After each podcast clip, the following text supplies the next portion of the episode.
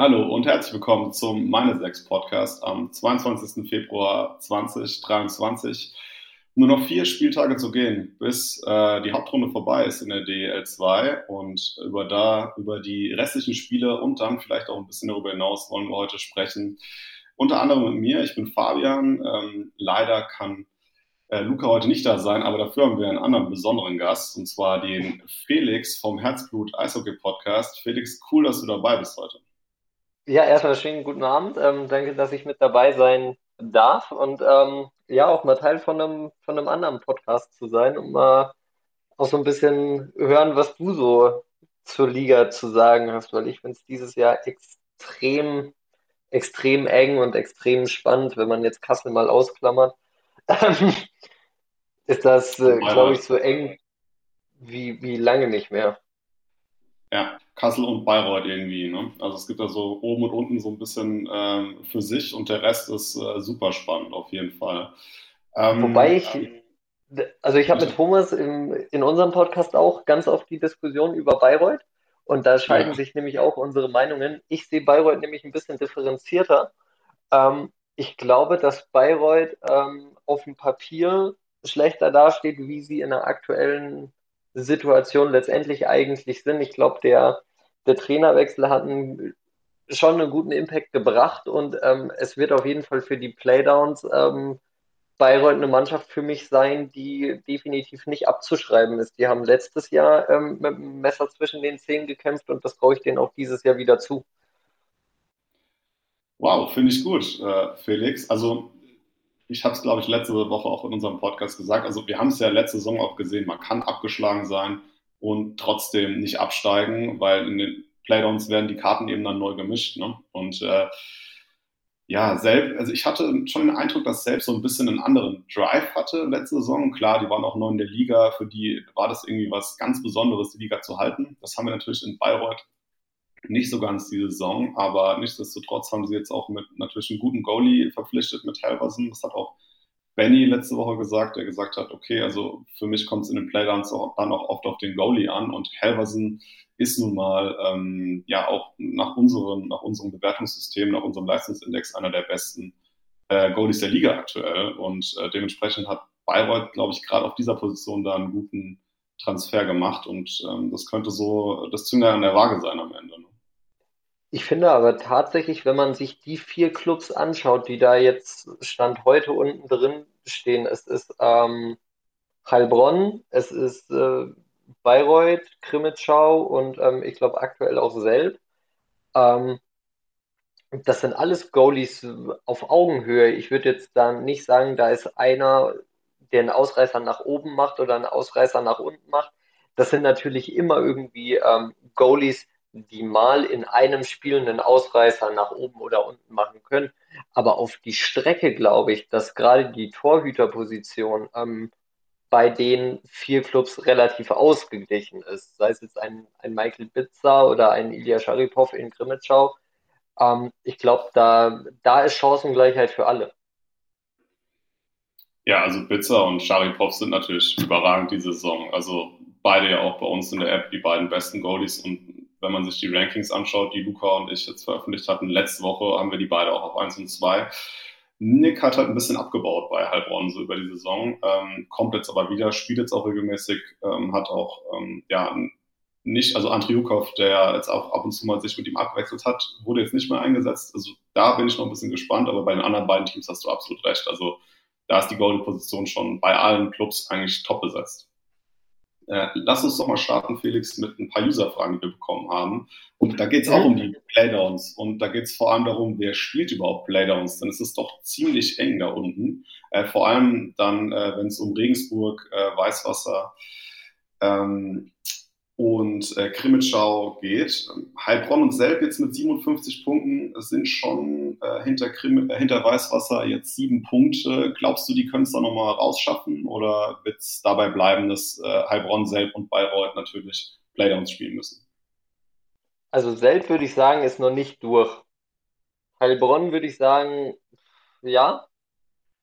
Aber, aber Selb, ich traue denen ehrlich gesagt echt immer noch so eine Überraschung zu. Und auch wenn es jetzt tatsächlich nur so ein mathematisches Ding ist, ah, ich, ich will Selb ehrlich gesagt nicht abschreiben, weil letztes Jahr wurden sie auch abgeschrieben. Was dann in Playdown Runde 1 passiert ist, hat jeder gesehen.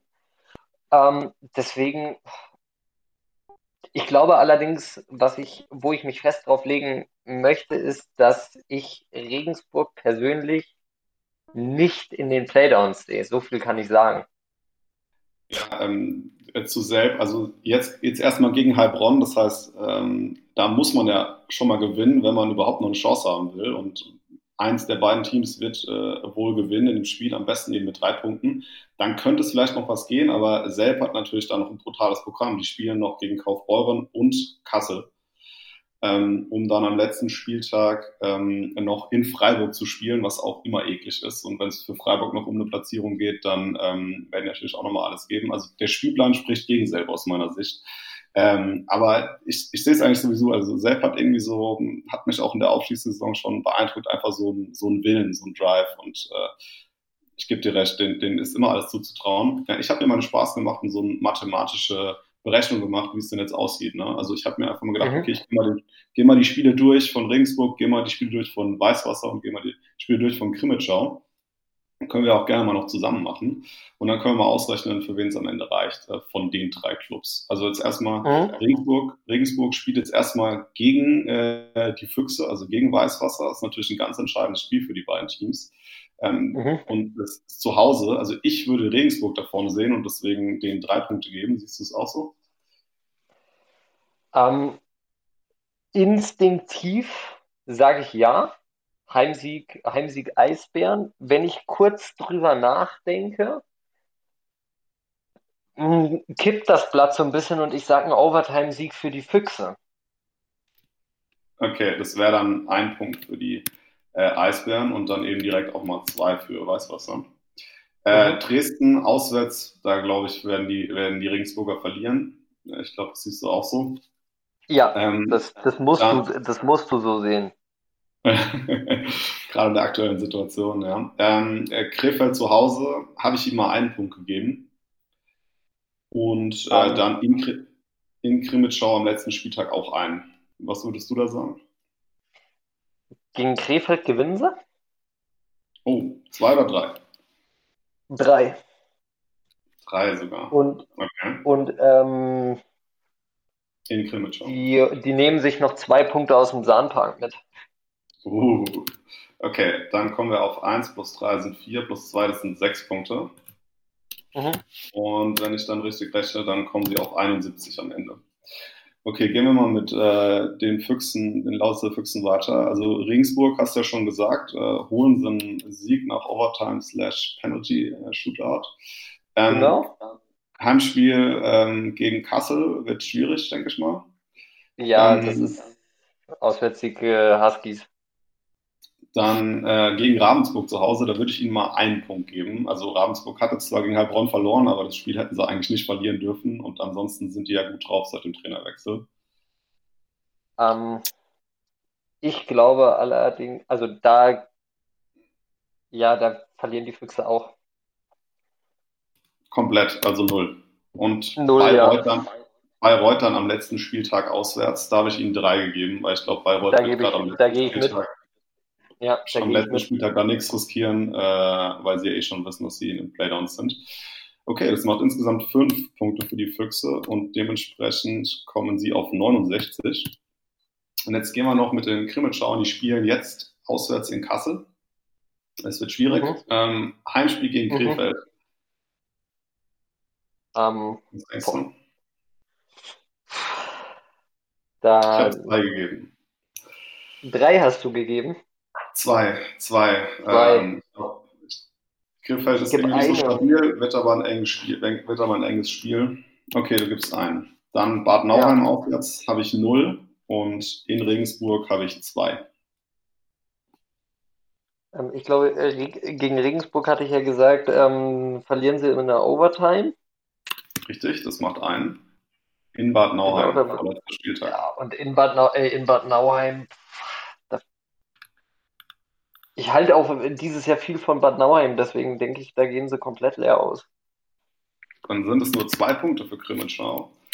Das macht 65 ja, und das öffnet dann auch wieder die Chance für deine selber oder eben für Heilbronn es vielleicht noch hinzubekommen. Aber prinzipiell jetzt nach äh, was wir jetzt ausgerechnet haben, hat Regensburg am Ende 71 Punkte, Weißwasser 69 und Grimmitschau 65 muss, und muss damit in die Playdowns. Ja, ich glaube, ähm, so wird es ausgehen. nee, also äh, Krimitschau hat natürlich jetzt auch zwei Spiele gewonnen, äh, nachdem es auch da einen Trainerwechsel gab, aber insgesamt sieht es äh, äh, sieht der Spielplan schon schwierig aus für sie. Ähm, ja, also wäre auch mein Tipp gewesen jetzt aus dem Bauch raus. Und wenn wir es jetzt durchrechnen, umso klarer. Ähm, bezüglich, bezüglich des Bitte. Trainerwechsels in Krimmenschau, da haben wir am Montag schon drüber gequatscht gehabt. Und ähm, ich bin der Meinung, dass der Zeitpunkt des Trainerwechsels jetzt Mitte, Ende Februar einfach zu spät ist. Das hätte entweder früher kommen müssen oder halt äh, dann eigentlich gar nicht. Ich meine, sie haben es jetzt dann gut gelöst, dass sie jetzt nicht nochmal jemand extern mit reingenommen haben, sondern mhm. quasi die Co-Trainer ähm, nach oben gezogen haben. Aber normalerweise hätte die Trennung von Marian Basani früher kommen müssen, um auch wirklich nochmal einen, einen neuen Input bringen zu können und damit die Mannschaft halt auch von dem Ganzen einen Impact erfahren kann. Ähm, dann hättest du vielleicht mit einem neuen Trainer auf dem Transfermarkt gegen Ende nochmal aktiv werden können und nochmal jemanden holen können, mit dem er vielleicht schon mal gespielt hätte, äh, hatte oder der zu seinem System passt wie Arsch auf einmal, lauter sowas, das sind ja alles immer so Eventualitäten und deswegen glaube ich, dass der, der Trainerwechsel da eventuell sogar zu, zu spät kam. Kann gut sein. Also ich sehe es eigentlich so wie du, jetzt nochmal jemand ganz neu zu holen, wäre schwierig gewesen. Interne Lösung, wir wissen natürlich nie, was los ist. Vielleicht hat man sich doch gedacht, okay, ähm, die Mannschaft vertraut dem Trainer nicht so, wie wir es äh, uns vorstellen Gleichzeitig wollen wir jetzt nicht nochmal ein neues System integrieren. Ähm, deswegen ähm, machen wir eine interne Lösung. Aber ja, also es ist schon sehr spät und Timing technisch natürlich auch katastrophal im Hinblick auf die äh, Transfer-Deadline. Äh, mhm. Sehe ich, seh ich ganz genauso wie du. Ich wirklich ganz genauso wie du. Ähm, ja, und wenn es jetzt in die Playdowns geht, ähm, wie wir es jetzt gerade auch schon ausgerechnet haben, natürlich umso bitterer für Krimitschau, aber ich breche ihnen da schon gute Chancen ähm, aus, das noch rauszuschaffen. Ähm, lass uns doch mal zur nächsten User-Frage gehen. Äh, und das ist, wer ist die größte Enttäuschung der Saison? Also sowohl Team als auch Spieler. Ich, also für mich jetzt ist die Enttäuschung der Saison äh, als Team eigentlich ziemlich klar und das ist Bayreuth. Da, da gehe ich ehrlich gesagt direkt komplett mit, mit Bayreuth. Und beim Spieler sage ich dir ganz ehrlich, tue ich mir schwer, jemanden von Bus zu schmeißen. Ähm, es gibt mit Sicherheit den einen oder anderen Spieler, der dieses Jahr nicht so performt, wie man sich das hätte erwartet. Aber da jetzt hat ähm, einen rauszupicken ähm, und zu sagen, das ist meine absolute Enttäuschung, der hat komplett ins Klo gegriffen. Boah, da, da tue ich mir, da tue ich mir echt schwer, da irgendwie mich festzulegen, weil ich sowas eher ungern mache. Aber im Kollektiv kann man da definitiv Bayreuth nehmen und auch, dass Heilbronn da so mit unten drin steht, war für mich auch nicht zu erwarten. Also Heilbronn kann man da vielleicht auch noch mit reinnehmen. Und bei einer einzelnen Personalie ähm, möchte ich mich da, glaube ich, ganz, ähm, ganz diplomatisch raushalten. Dann äh, übernehme ich doch mal für dich. Also mh, ist natürlich immer, man kann einmal natürlich noch die Umstände sehen des Spielers, ähm, die wir ja oft dann auch nicht kennen. Also es kann ja sein, dass es zwickt und zwackt die ganze Saison und einfach nicht so richtig laufen will und man sich einfach in den Dienst der Mannschaft stellt und trotzdem spielt. Ähm, aber ich glaube, gerade bei, beim Spiel meine sechs kann man natürlich schon sagen, wer, welche Spieler Enttäuschung waren, gerade die, die man eben dann hochgepickt hat im Draft. Und ich glaube, da sind mir jetzt mal direkt drei Spieler in den Sinn gekommen. Da sind tatsächlich zwei auch von Bayreuth. Also ich weiß, dass Peter Nikile in einigen äh, Drafts ziemlich hochgezogen wurde bei äh, meiner Liga, auf die ich mich jetzt, sage ich mal, am meisten konzentriere, sogar in der ersten Runde. Und ich glaube, das war ja ganz, ganz schwieriger Fehlgriff auch in Bayreuth. Hat man ja sogar während der Saison dann noch beendet, das, das Verhältnis mit ihm. Ähm, Sami Blomqvist wurde auch ziemlich hoch gepickt, natürlich auch ja, ähm, sehr ähm, erfahrener auch DL2-Spieler und der hat jetzt ja nur 12 Punkte in 26 Spielen und minus 18 plus minus. Das, der hatte eine ganz schwere Saison und was einem natürlich ganz arg auffällt, wenn man äh, meine sechs auch schon letzte Saison gespielt hat, ist Jordan Knackstedt. Der war letzte Saison einer der besten Spieler in der DL2 und natürlich auch einer der besten Spieler in, äh, in meine sechs, einer der beständigsten und der macht gerade mal 8,74 meine sechs Punkte im Schnitt und ich sag mal, selbst in der Zehnerliga hat man selten jemanden in der Aufstellung, der unter zehn Punkten im Schnitt macht. Also ich glaube, da waren auch einige User sehr enttäuscht von ihm in dieser Saison. Ähm, ich weiß jetzt nicht, ob du noch zu einem von den drei was sagen willst. Jetzt habe ich sie schon vor den Bus geworfen, sozusagen, Felix. Das willst du jemanden verteidigen vielleicht? Ähm, ja, es ist, das ist halt immer so ein bisschen dieses Ding. Ähm, Fantasy, Fantasy Hockey, was ja meine 6 ist, und ähm, echtes Hockey auf dem Eis. Du hast du hast wahrscheinlich ähm, für Fantasy, gebe ich dir bei, bei Sami Blomqvist ähm, uneingeschränkt recht. Ähm, wenn wir das aber jetzt halt raus aufs Eis projizieren, dann, dann ist Blomqvist natürlich auch ein Spieler, der, der auch ohne Scorerpunkte sehr, sehr viel mit in die Mannschaft äh, reinwirft, der wahrscheinlich auch ähm, da in der Kabine mit Sicherheit ein Dreh- und Angelpunkt ist und ähm, deswegen, wenn man jetzt sagt, Fantasy-Punkte, gebe ich dir recht. Wenn man jetzt sagt, im Großen und Ganzen müsste ich dir widersprechen, weil, weil ich glaube, dass da einfach sein Impact auf die Mannschaft ähm, ein anderer ist. Mhm. Auch wenn es jetzt scorertechnisch jetzt nicht so läuft, ähm, glaube ich, dass er mit seiner Präsenz, aber auch ähm, gerade den jungen Spielern mit Sicherheit das ein oder andere mitgeben kann. Oder auch einfach mal diese skandinavische Ruhe ausstrahlen. Ja, sicherlich. Also in Dresden läuft es jetzt auch nicht schlecht diese Saison. Also anfänglich ein bisschen gestottert, aber mittlerweile ähm, haben die sich ja auch wieder dahin orientiert in der Tabelle, ähm, wie man sich es vorstellt. Und ähm, von dem her kann man jetzt nicht sagen, er hat jetzt irgendwie die Mannschaft sonderlich viel. Also auch wenn er dieses Jahr schlechter scored, dass es ähm, sehr viel schlechter ist als letztes Jahr. Da gebe ich dir schon recht. Ja, vor allen Dingen ähm, Dresden, da muss man auch, auch bedenken, die waren ja zwischenzeitlich boah, unteres Mittelfeld in der Tabelle. Die haben sich ja ohne Nebengeräusche so klamm und heimlich ähm, nach oben gespielt. Die sind jetzt halt ähm, direkter, direkter Playoff-Platz, momentan Heimrecht. Ähm, und das ohne, dass es irgendwie Aufsehen erregt hatte, erinnert mich ein bisschen an Ravensburg letztes Jahr als mhm. Ravensburg so eine gute Saison gespielt hat und die sich auch aus allem Tumult so rausgehalten haben, die Hauptrunde über. Und da erinnert mich Dresden gerade so ein bisschen dran. Und wir haben letztes Jahr gesehen, wo es mit Ravensburg hinging. Und da hat Dresden dieses Jahr nochmal eine andere Ausgangslage, weil sie eben vor der Saison den Antrag auf Lizenz bei der DEL gestellt haben und somit als sportlicher Aufsteiger zählen würden, wenn sie Meister werden. Ich weiß, da ist jetzt extrem viel Konjunktiv drin in meinen Sätzen. Aber das musst du in Dresden momentan bedenken und das ist für mich eine siegfähige Mannschaft. Ja, also ich bin mal gespannt, wie es sich jetzt insgesamt unter einem neuen Coach auch entwickelt. Ähm, jetzt fünf Siege in Folge spricht natürlich erstmal äh, für sich.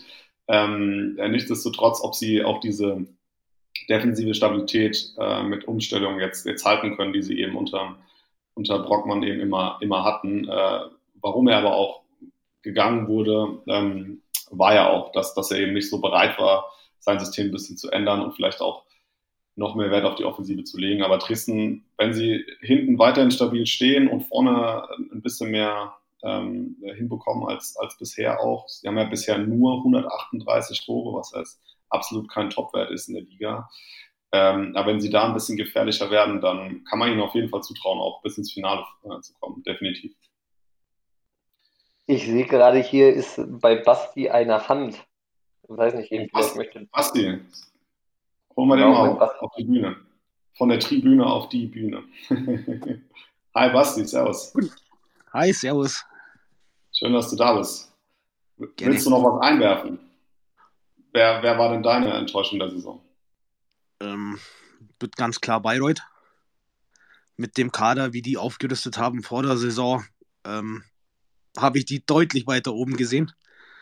Ähm, und für mich persönlich mit den Ansprüchen ähm, auch Krefeld. Mm, ist zwar natürlich ja. jetzt hart, ähm, auf Platz 5 liegend äh, zu sagen oder von, von Enttäuschung zu sprechen, aber die sind ja, die sind ja eigentlich mit der Erwartungshaltung runtergekommen, dass die die Liga aufmischen und ja, so wie man es aus einigen Fankreisen in Krefeld gehört und vernommen hat, äh, niederlagenfrei durch die Saison marschieren und nach zwölf Spielen aufgestiegen sind. Also ähm, da muss ich schon sagen, hätte ich mir auch persönlich rein vom Kader her, von den Namen, die sie dabei hätten oder dabei haben, hätte ich mir schon sie den ein oder anderen Platz weiter oben gesehen.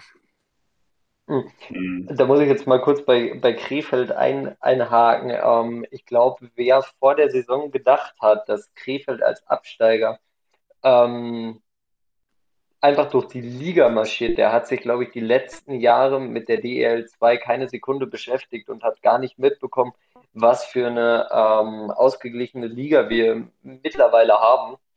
Ähm, also das war mir von Anfang an klar, dass das so easy going niemals passieren wird, dass Kassel jetzt gerade das Gegenteil beweist, ähm, beruht natürlich auch auf ähm, jahrelanger harter Arbeit und äh, zwei, zwei Playoff-Serien die letzten Jahre, die ähm, in Kassel mit Sicherheit Spuren hinterlassen haben und deswegen sieht das da momentan so souverän aus.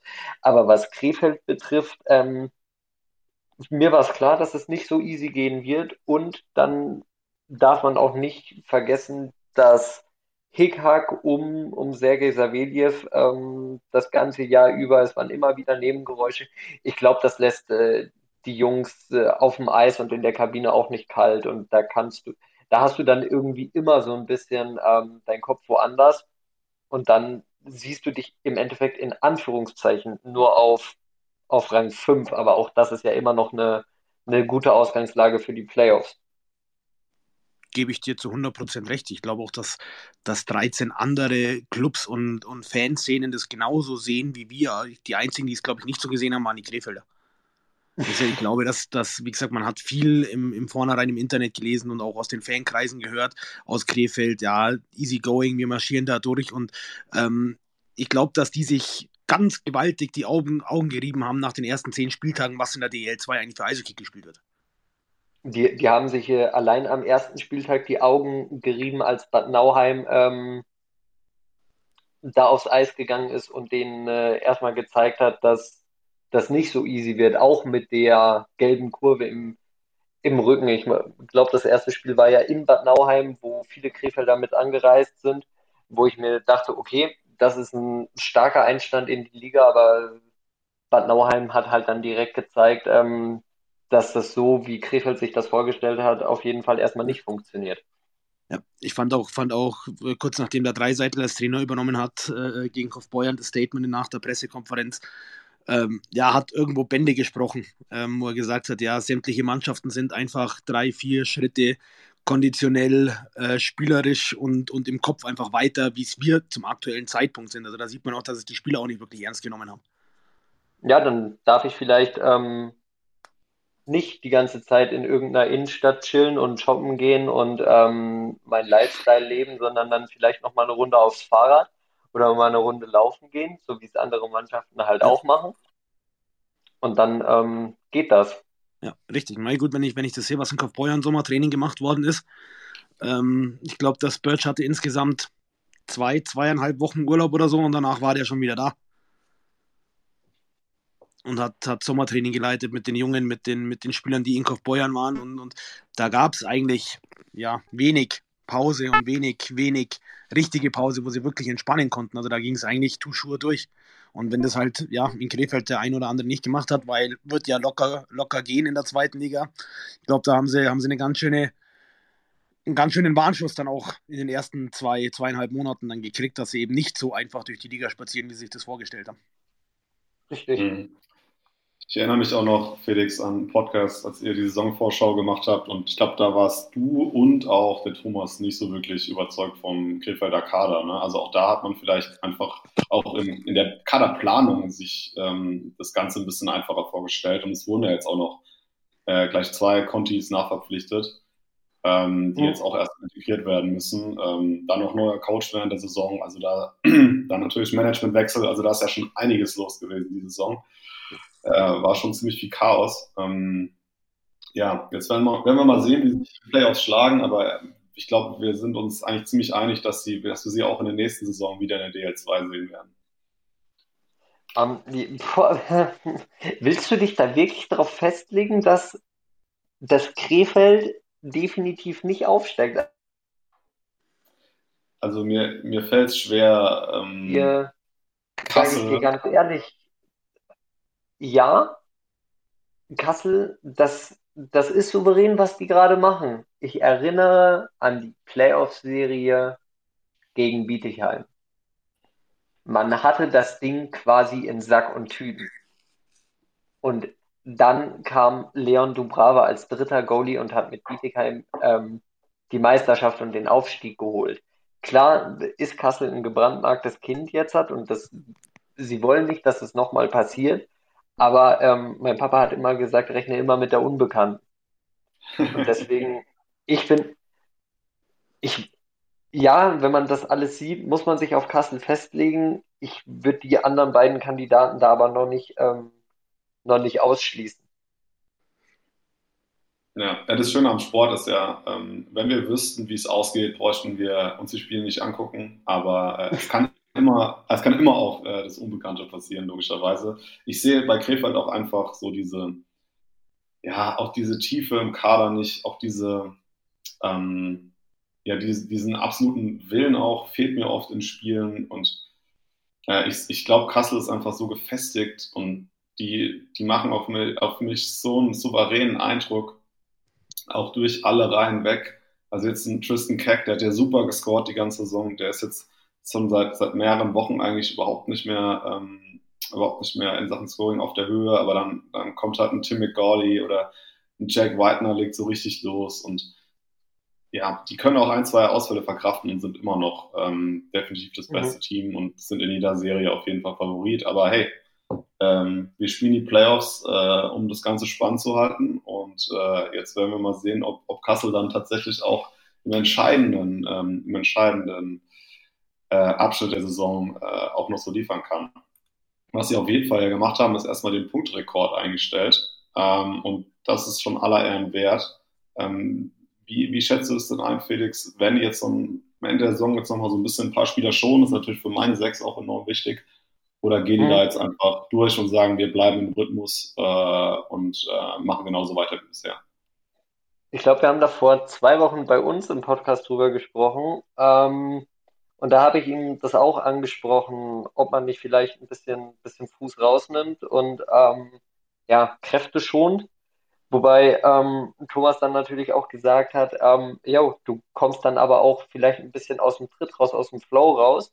Und wenn ich mir anschaue, sie stellen am 48. Spieltag von 52 stellen sie den ähm, Ligarekord ein, glaube ich nicht, dass Kassel ähm, auch nur eine Sekunde irgendwie nachdenkt, dann nochmal den Fuß vom Gas zu nehmen. Die ziehen jetzt durch und wollen natürlich den Schwung mit in die Playoffs nehmen. Ähm, und wenn du dann anschaust, je nachdem, wie es wie es jetzt auf Rang 7 bis 10 noch ähm, ausgeht, kannst du, wenn Landshut noch einen Platz abrutscht, ähm, eventuell in der ersten Runde Landshut kriegen. Und Landshut ist auch eine Mannschaft, die muss man schon auch wieder auf dem Zettel haben. Und jetzt mhm. mir mein Kopfhörer gerade, dass er langsam keine Lust mehr hat und gleich ausgeht. okay, du kannst ja mal äh, dein, ähm, dein Setup managen. Ähm, der Wahl kann ja vielleicht ähm, äh, Basti mal sagen, wie er so die Situation in Kassel einschätzt. Wahrscheinlich ähnlich, oder? Also die werden weiter dranbleiben. Also ich habe es ja am Montag erst, erst live gesehen. Ähm, muss auch dazu sagen, ich habe das Spiel erst ab dem 2-0 gesehen. Ähm, und da sah es eigentlich so, so die letzten acht Minuten im, im ersten Drittel brutal souverän aus. Ähm, dann sind wir wieder rangekommen mit dem 2-1, mit dem 2-2. Und ähm, ich habe selten, selten eine Mannschaft gesehen, die das derart persönlich genommen hat, dass man gegen die zwei Tore geschossen hat. Ähm, die Aggressivität, die, die, die ganze Körpersprache nach dem Ausgleich. Ähm, das war ein offener Schlagabtausch. Es war ein richtig, richtig geiles Spiel, richtig intensiv, schon, schon richtig Playoff-Charakter. Ähm, aber die haben das richtig persönlich genommen. Also die waren, die waren richtig fuchsig und auch die Minen dann, dann auf dem Weg in die Kabine bei, in der zweiten Drittelpause. Ähm, ich glaube, da, da sind, ist dann schon das ein oder andere klare Wort in der Kabine gefallen und dementsprechend sind sie auch rausgekommen. Und die nehmen den Fuß nicht vom Gas. Dafür ist, äh, ist der Trainer bekannt, das hat er letztes Jahr schon, schon in Frankfurt nicht zugelassen ähm, dass da der Schlendrian reinkommt und ich denke, das würde ein Kassel genauso machen. Die gehen, die gehen jetzt komplett Vollgas durch bis zum bitteren Ende. Ja, also ja. man kann auch weiterhin die Kassel aufstellen in meine sechs. Mhm. das auch, ja, da. das auf jeden Fall. Vor allen Dingen, du darfst eins nicht vergessen, ähm, Kassel hat seinen Kader fast für nächstes Jahr komplett fertig. Jeder, der in Kassel unter Vertrag steht, und für nächstes Jahr einen Vertrag hat, weiß, für was er da gerade rausgeht. Anders, anders wie in, in Frankfurt letztes Jahr mit Bojuga, wo, wo er aufgestiegen ist und dann letztendlich doch nicht aufgestiegen ist, weiß in Kassel drei Viertel des Kaders, wenn wir aufsteigen, spiele ich nächstes Jahr DEL. Und da werden sie sich alle den Arm abreißen, ähm, um das hinzukriegen. Ja, richtig. Sehr gut. Ich glaube, das haben wir im abgearbeitetes Thema. Kassler Spieler weiterhin aufstellen in meine sechs. Ähm, wie immer darauf achten, dass die Torhüter rotieren. Ähm, worauf man auch achten muss, ist, dass Tim McGawley und auch Joel Coyson äh, früher vom Eis mussten im letzten Spiel.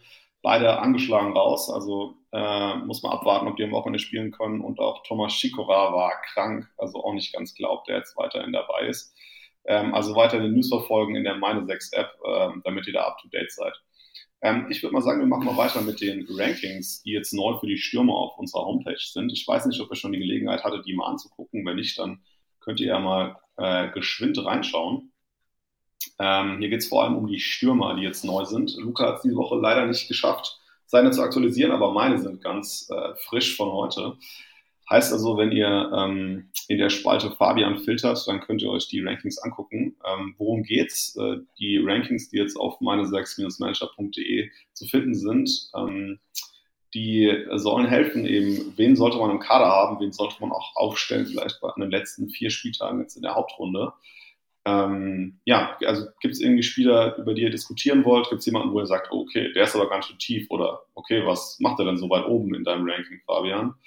Ähm, dann lasst uns einfach mal über ein paar Spieler diskutieren, äh, wo man die einordnen sollte.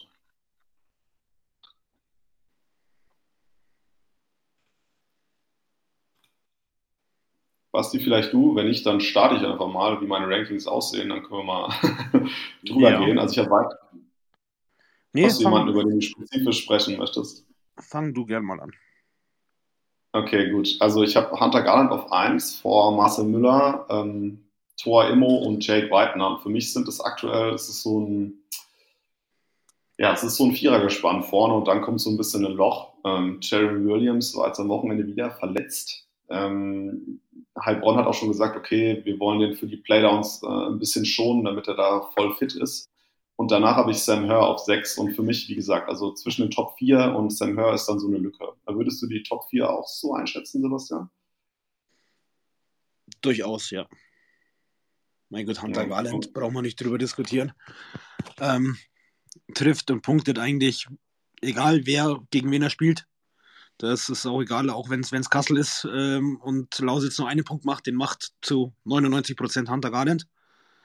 ähm, Marcel Müller, der absolute Leader in Krefeld. Ähm, Tor Immo auch, Punktemaschine und Jake Weidner. Ähm, habe ich in beiden Ligen. Ähm, umso näher es zu den Playoffs kommt, umso heißer wird er. War auch in, in, jetzt am Montag in Kaufbeuern mit einer der auffälligsten Kassler, ähm, egal ob das offensiv, defensiv ist, eine unglaubliche Härte im Spiel. Also der fährt auch, ist, ist sich auch nicht zu so fein, ähm, selber Hits auszuteilen und, und Zeichen zu setzen. Also, die, nee, das, das passt, ja. Ja, Jake White hat mittlerweile sogar Tristan Keck in den durchschnittlichen Punkten in meine 6 überholt, ähm, was ja lange nicht abzusehen war, dass der Keck nochmal eingeholt wird von einem Teamkameraden. Äh, also ist schon brutal. Der ist bei über 14 Punkten im Schnitt mittlerweile, vor allem zu Hause sehr stark, mit 17 Punkten im Schnitt. Und wir wissen natürlich alle, er ist eine Bully-Maschine, auch wenn er äh, ja gegen äh, Spurgeon ähm, doch einige Bullies verloren hat, äh, erst gegen Kaufbeuren, aber in den meisten Spielen äh, ist er da äh, dominant. Genau. Äh, wenn wir weiter die Liste gehen, ich habe Tim McGauley mittlerweile auf sieben vor zum Beispiel Jacob Lagacé. Sebastian, würdest du das genauso sehen? Ja, aber auch nur ähm, aufgrund der, der individuellen Zusammen äh, Reihenzusammenstellung. Kassel ist einfach, ähm, da ist es egal, in welcher Reihe du spielst, du hast immer Top-Nebenleute, was jetzt nicht heißen soll, dass du das in Kaufbeuer nicht auch hast. Ähm, aber die sind einfach noch den Tick einfach besser. Und da ist es dann natürlich auch mit dem Lauf, den sie haben und die, die individuelle Stärke in der Mannschaft einfach einfacher zu punkten, wie es jetzt vielleicht in Kaufbeuern sein mag. Sehe ich eigentlich genauso. Also gerade mit dem Lauf aktuell ist ja schon Wahnsinn. Und äh, ja, McGauley auch mittlerweile ähm, bei über 13 Punkten im Schnitt in meine 6. Also der hat sich wahnsinnig gesteigert nochmal, hat sich da auch nochmal deutlich abgesetzt, von, zum Beispiel von James Arniel, mit dem er ja schon die ganze Saison immer so ein bisschen auf einem Niveau war, bis er jetzt seine Serie gestartet hat. Ähm, ich glaube, über was man sich streiten kann, ist, dass ich Willi Jävelen auf 9 habe. Sebastian, würdest du den auch so hoch sehen? Also wenn man jemand in Bayreuth auf dem Score-Sheet sieht, ist es Wille Järveleinen. Oder Brandon Gracel. Also. Aber gut, 9. Ich hätte ihn jetzt eher so Richtung 15 oder so gerankt, aber ähm, er drückt aktuell schon, schon wieder dem Bayreuther Spiel seinen Stempel auf, ist ja auch mittlerweile wieder bei über einem Punkt pro Spiel. Ähm, kann, man, kann man schon da sehen, ja. Ja, der hat jetzt auch ähm, mal ein paar Spiele in Serie, bis es dann gegen Kassel, also selbst gegen Kassel hat er ja gescored, also er hat jetzt ja. äh, schon eine Punkteserie außer gegen, ähm, außer gegen Kaufbeuren, wo er mal nicht punkten konnte. Ja, dafür haben es andere ja, übernommen. genau. Und ja, Brandon Grazel tatsächlich auch der einzige äh, andere aus Bayreuth, den ich noch drin habe. Ja. Ähm, der ist allerdings ein ganz Stück weiter unten zu finden. Den habe ich auf 39 äh, von meiner Liste von 40 Stürmern. Ähm, was mich auch noch interessieren würde, ist, ich habe tatsächlich mittlerweile äh, Jack Doremus über Tyson McLaren gerankt. Ähm, in Landshut, Tyson McLaren, ja am Anfang der Saison wahnsinnig stark, genauso auch wie Marco Pfleger. Dann eine super heftige Schwächephase. Doremus kam ja ein bisschen später dazu, aber ist ja in den letzten Spielen einer der besten Stürmer der Liga gewesen in meine sechs. Ähm, würdest du den auch ähm, mittlerweile über McLaren nehmen? Der punktet auf alle Fälle besser ich weiß nicht, irgendwie, irgendwie hat der McLellan Ladehemmungen oder ist nicht hundertprozentig fit, ich weiß es nicht, ähm, aber, aber der Doremus punktet am Fließband aktuell. Also den kann man, wenn man ihn noch kriegen sollte, kann man ihn durchaus ähm, mit aufstellen. Der ist eigentlich momentan immer für ein Tor, Assist oder beides aktuell gut. Mhm. Ja, ich sehe es genauso. Also McLaren äh, ist ein sehr guter Spieler. Ich meine, hat er letzte Saison gezeigt, hat auch diese Saison wieder gezeigt, macht diese Saison einfach wenig Tore, ähm, hat sehr, sehr viele Assists und ähm, Doremus wurde jetzt auch kürzlich erst vom, vom Coach nochmal gelobt, dass er ein Top-Neuzugang wäre. Also ich würde ihn aktuell tatsächlich über McLaren nehmen mittlerweile, den habe ich auf 17. Ähm, wie siehst du denn aktuell Corey Trevino? Also ich habe den noch auf 16 gerankt, aber der ist, hat natürlich ganz schön abgebaut jetzt über die Saison. Der war auch richtig unsichtbar im letzten Spiel. Also der ist, steht komplett neben sich. Keine, keine Gefahr, ähm, ähm, ungewohnte, ungewohnte Stockfehler. Also ihm verspringen die Scheiben auf der Kelle, ähm, Pässe kommen nicht dahin, wo sie hin sollen. Also irgendwas, irgendwas ist bei dem, stimmt nicht. Irgendwas, irgendwas läuft nicht. Also der geht die Formkurve ganz, ganz steil nach unten. Mhm. Ja, dann müsste ich vielleicht, so, vielleicht sogar noch tiefer ranken, jetzt nachdem du mir das sagst. Nein, also der war wirklich, wirklich richtig, richtig blass. Ja, der war ich mein, im letzten Spiel im Kaufbeuern richtig blass. Also der ist ja eher durch, durch so, ja, Schubsereien will ich jetzt nicht sagen oder Ding, aber eher, eher ein bisschen negativ wie positiv aufgefallen. Also wo du dir eigentlich denkst, was er, was er sonst jetzt das ganze Jahr über für ein feines Händchen hatte und Auge hatte, da war in Kaufbeuern nicht viel davon zu sehen. Also der war 60 Minuten. Ähm, wir haben uns dann auf der Bank zwischenzeitlich schon gefragt, äh, gib mal einen Spielbericht über, ähm, spielt der überhaupt? Wow, das ist hart. Er hat auch minus 4,5 Punkte gegen, äh, gegen Kaufbeuren gemacht, also auf jeden Fall nicht sein bestes Spiel. Äh, und der fällt auch immer weiter in den Rankings, definitiv. Ja. ja. Also der ist ja, der ist nicht mehr in Form. Wenn wir ein bisschen weiter runtergehen, also äh, ich, mir, mir fällt es immer wieder schwer, Tyler Voss zu ranken, äh, der ja einfach ein Publikumsliebling ist in, in Bad Nauheim, aber ich habe irgendwie nie so das Gefühl, man kann sich in meine sechs auf ihn verlassen. Ich weiß auch nicht, macht halt knapp, äh, knapp elf Punkte im Schnitt, ähm, aber ich, mir fällt es einfach schwer, irgendwie ihn einzuschätzen. Ich habe ihn jetzt mal auf 24, einen Platz hinter Spurgeon und einen Platz vor Mark McNeil. Ähm, wie siehst du es bei ihm? Ich glaube, der schwirrt das ganze Jahr bei uns schon im, im Free Agent Markt umeinander. Ähm, mhm. Der hat zwar mal ein Spiel drin, wo er, wo er mal zwei, drei, vier Punkte macht, ähm, dann kommt aber auch gefühlt wieder acht Spiele lang gar nichts. Also der ist, ja, nicht mein Typ für, für meine Mannschaft, den ich mir jetzt, jetzt holen würde. Einfach aufgrund der unkonstanten ähm, Punkterei. Mhm, sehe ich eigentlich ganz genauso. Also mir fällt es also gerade in, in, Bad Nauheim, sehe ich eigentlich irgendwie niemanden außer, äh, außer Tim Kaufmann als jemanden, den man irgendwie unbedingt im Kader haben sollte. Fällt, fällt mir sehr schwer. Ähm, ich hatte jetzt gerade auch die Woche. ja, aber ich meine, selbst, selbst Big ist ja tatsächlich für einen Torhüter relativ unkonstant noch. Ähm, ja. Deswegen mein, mein Ranking ist auch nicht so weit oben. Aber was man natürlich sagen muss, er spielt immer. Er spielt immer, aber er spielt definitiv ähm, mit einer der schlechtesten Saisonen in den letzten Jahren im Vergleich. Da ist er, ja, wenn man denkt, was er, was er die letzten zwei, drei Jahre abgeliefert hat, da ist er dieses Jahr schon ein gutes Stückchen davon weg. Hm. Ja, deswegen ist er zum Beispiel bei mir, jetzt lass mich mal kurz etwas äh, scrollen. Ich meine, ich habe ihn auf 9 mittlerweile bei den Goalies. Ähm, tatsächlich, genau, auf 9. Und ähm, ja, also Big ist irgendwie, ist halt auch jemand einfach, der, der dir mal halt Minuspunkte machen kann. Hat er dann noch heiße Phasen, der war, glaube ich, sogar mal Spieler des Monats diese Saison. Äh, also man weiß nie so richtig, was man da bekommt. Ja. Habe ich aber irgendwie auch von Bad Nauheim allgemein das Gefühl, äh, so in den letzten, im letzten Monat, dass ich nie so genau weiß, okay, ist das jetzt ein Top-Team, ist das jetzt ein, ein, Team, das eine schlechte Phase hat, ähm, kann ich mir gegen jedes Team gewinnen und gegen jedes verlieren. Also nicht so richtig greifbar für mich irgendwie. Ja, definitiv. Also irgendwie, ja, schwankend einfach dieses Jahr. Haben, auch, haben ja auch zwischendrin eine lange Durchstrecke gehabt, wo sie, wo sie einige Spiele verloren haben. Dann gewinnen sie wieder fünf, sechs Stück, äh, ähm, aber dann verlieren sie auch oder holen sich dann auch solche, solche Packungen äh, ab wie gegen Kassel oder mhm.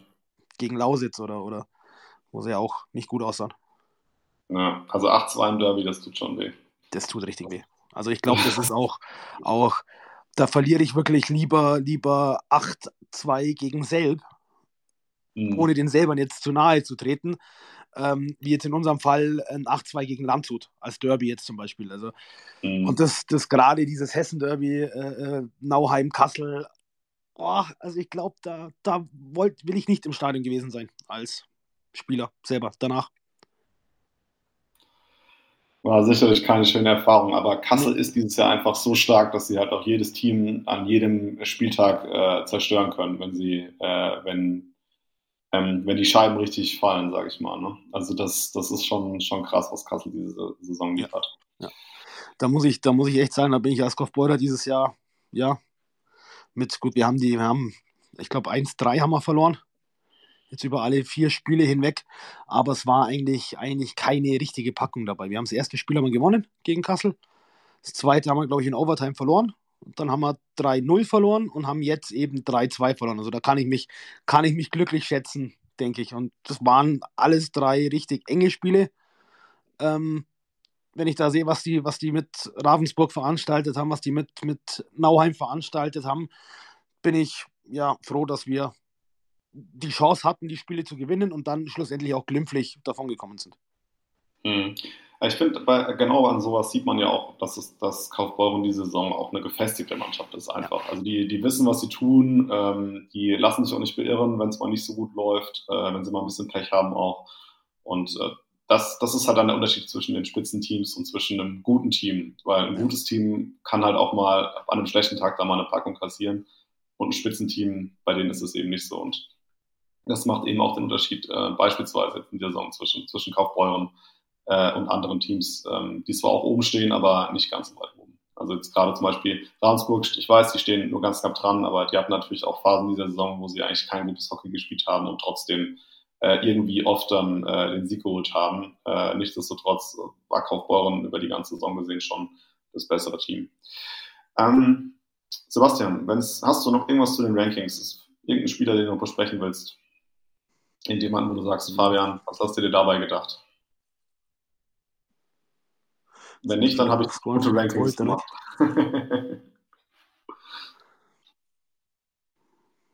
ich gehe noch mal kurz durch. Ja. Vielleicht Nico Lechtonen, Letonen, Entschuldigung. Letonen. Nee, der passt eigentlich auf 20 auch. Er ist ja, ist, ja er ist nach wie vor gefährlich. Ähm, aber er punktet nicht. Er hat, ja, auch seine Spiele, wo er, wo er mal zwei Tore in Assist macht oder, oder halt einfach mal vier, fünf Spiele gar nicht. Ähm, aber wie gesagt, er hat auch einfach ähm, von der Reihenzusammensetzung her mal zweite, mal dritte, mal erste. Ähm, dann ist er, ist er derjenige, der, der sich aktuell mit, mit John Lemmers viel abwechselt. Also der würde da schon, schon passen. Oder passt auf den Platz. Ja, ja ich habe ihn auch. Ansonsten. Ja, also ich habe ihn hätte, Spurgeon ja. noch, weil er halt einfach trotzdem noch ein bisschen mehr scored. Ähm, allerdings spielt er halt auch dann am Ende äh, nicht so häufig, weil, wie wir von, von dir unter anderem wissen, äh, spielt Spurgeon immer. und äh, Litonen muss eben äh, sich mit Gorczyk und auch mit Lammers abwechseln. Stimmt, ja, genau, die drei switchen. Nee, gut, Graysel hätte ich jetzt, jetzt ein bisschen höher gesetzt. Interessant. Wie gesagt, ja. wenn, wenn jemand in, in Bayreuth trifft, dann ist das Wille Järvelainen oder Brandon Gressel. Mhm. Ähm, und er hat, glaube ich, auch mittlerweile echt einen guten Punkteschnitt. Ja. Her, den hätte ich jetzt eher so Richtung 25 oder so, hätte ich den jetzt gerankt. Ja. Also bei ihm ist halt so, der, der kann dir halt auch mal, auch mal Minuspunkte machen, was mir jetzt so ein bisschen das dann schwerfällt. Weißt du, wenn, wenn Bayreuth mal eine höhere Niederlage hat, mhm. äh, dann kann es dann auch mal schlecht laufen. Und äh, ja, jetzt als Beispiel gegen Kassel hat er jetzt minus äh, 8,5 Punkte gemacht. Das tut halt schon sehr weh. Tut halt ja. schon sehr weh. Ja, gut, aber äh, gegen, gegen, Kassel haben das auch schon ganz andere gemacht. stimmt schon. Stimmt schon. Und äh, vor allem gegen Kassel lässt man auch einfach keinen seiner Spiele spielen diese Saison, außer den Teuter vielleicht. Äh, Ach, wobei das auch gefährlich ist. bei uns, in der, bei uns in der Liga hatte einer Big ähm, gegen Kassel. Ähm, ja. ja keine gute Idee. Ja, das glaube ich. Äh, gerade ich natürlich mit, gerade mit dem Lauf, den sie aktuell haben, aber zumindest äh, nach dem Schnitt in dieser Saison sind sie nur das 1, 2, 3, 4, 5, 6 schlechteste Matchup für Teuter. Tatsächlich ist Bad Nauheim das schlechteste Matchup für Teuter in meine 6. Ähm, und Kaufbeuren das zweitschlechteste. Und dann äh, Selb sind da auch einfach Teams, die nicht ganz so viel schießen, aber dafür natürlich dann eine recht gute Trefferquote haben. Und Kassel hatte gerade am Anfang der Saison eben schon Phasen, in denen sie sehr viel geschossen haben, aber wenig getroffen. Ähm, das ist natürlich jetzt anders, aber am Anfang der Saison war, war Kassel tatsächlich eines der besten Matchups für heute. Okay, Sebastian, ich glaube, so langsam kommen wir zum Ende. Da gibt es noch unsere Starts der Woche.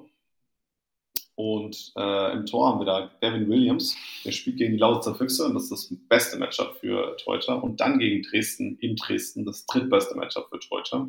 Da verspreche ich mir einiges für unser Team am Wochenende. Und jetzt in der Verteidigung, äh, Sebastian, habe ich unseren neuen Lieblingsspieler Alex Thiel fürs Wochenende rausgesucht. Ähm, der Spiel gegen Dresden äh, ist natürlich eigentlich kein gutes Matchup und dann gegen Selb, das zweitbeste Matchup für Verteidiger am, am Sonntag. Aber ich dachte mir einfach, okay, Schütz ist raus. Ähm, und ja, da dachte ich mir, viel hilft viel, weil er wird bestimmt viel spielen am Wochenende. Ja, mein Gott, beim Tilo ja sowieso Überzahl, Unterzahl. ähm, bei 5 gegen 5 gefährlich. Ähm, ja, also ich habe ihn selber ähm, und ich habe ihn eigentlich auch in der Challenge. Ich glaube, es gibt drei Spiele, wo ich ihn nicht eingesetzt habe und die waren, glaube ich, alle drei gegen Kassel.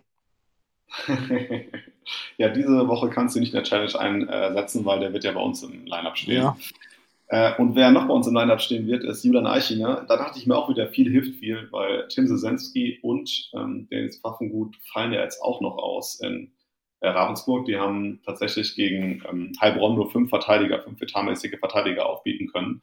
Und auch da dachte ich mir, viel hilft viel. Ähm, ein, zwei Assists äh, kann er da, da äh, bestimmt anbringen am Wochenende. Äh, gegen Landshut und gegen Bayreuth wird er spielen und ist da auch in beiden Spielen äh, weit über acht Punkten projected. Damit wäre ich schon ziemlich zufrieden.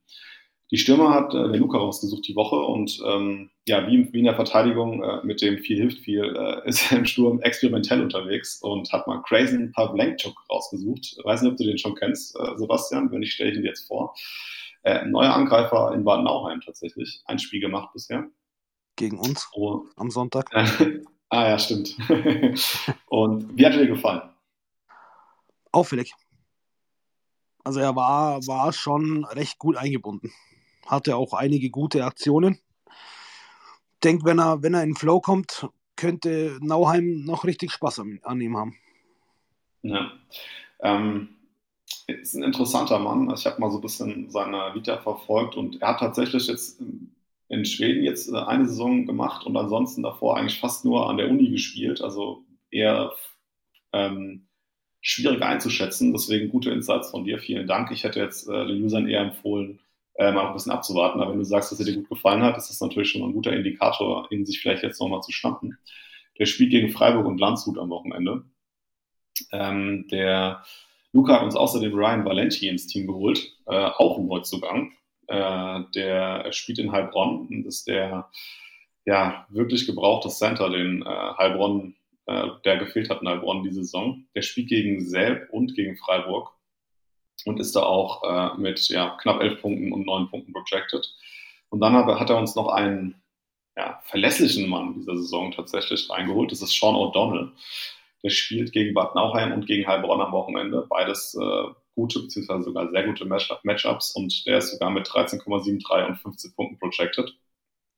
Äh, Luca hat er, hat er uns schon erzählt, dass, dass er äh, den O'Donnell in Ravensburg nicht so stark fand und deswegen überrascht es von ihm. Geht es dir genauso, Sebastian?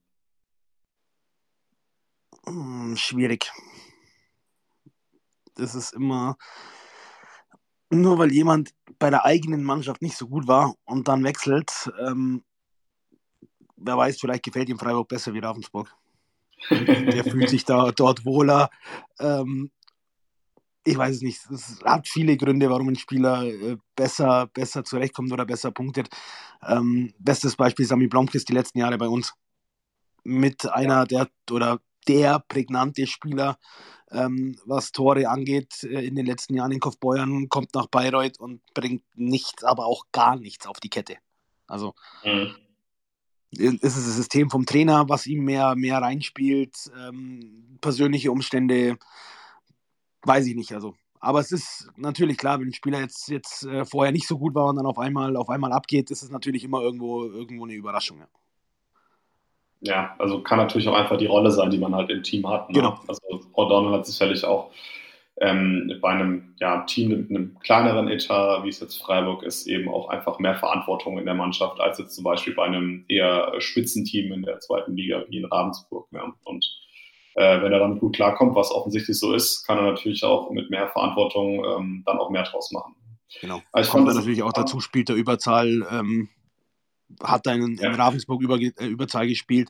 Mit wem hat er Überzahl gespielt? Mit wem hat er grundsätzlich in der Reihe zusammengespielt? Wie ist es jetzt in Freiburg? Wie gesagt, einfach nur das, das Verständnis zwischen den, den Linemates ist natürlich dann auch entscheidend. Fühle ich mich einfach in der Reihe viel, viel wohler wie beim vorherigen Team. Ähm, dann läuft es natürlich auch besser.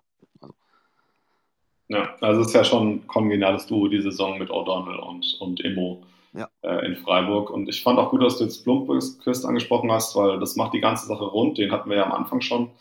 War ja meine Enttäuschung der Saison. Ähm, können wir einfach nur hoffen, dass er wieder fit wird. Ist er aktuell sogar verletzt und ähm, auch einfach wieder zur Form findet, die er damals in Kaufbeuren hatte. Gut, ich glaube, 48 in 48 von, von 52 spielen gerne, nur gegen uns nicht. ja, äh, vielleicht, vielleicht äh, denkt er sich auch, okay, mir hat es da so gut gefallen in Kaufbeuren, ist so gut gelaufen. Vielleicht gibt es ja auch irgendwann noch ein Comeback, ähm, wenn er sich an die guten Zeiten zurückerinnert. Sebastian, ich glaube, wir sind soweit, ähm, dass wir den Podcast zumachen können. Hast du noch irgendwas, über das du sprechen möchtest? Irgendwelche Anmerkungen? Nö.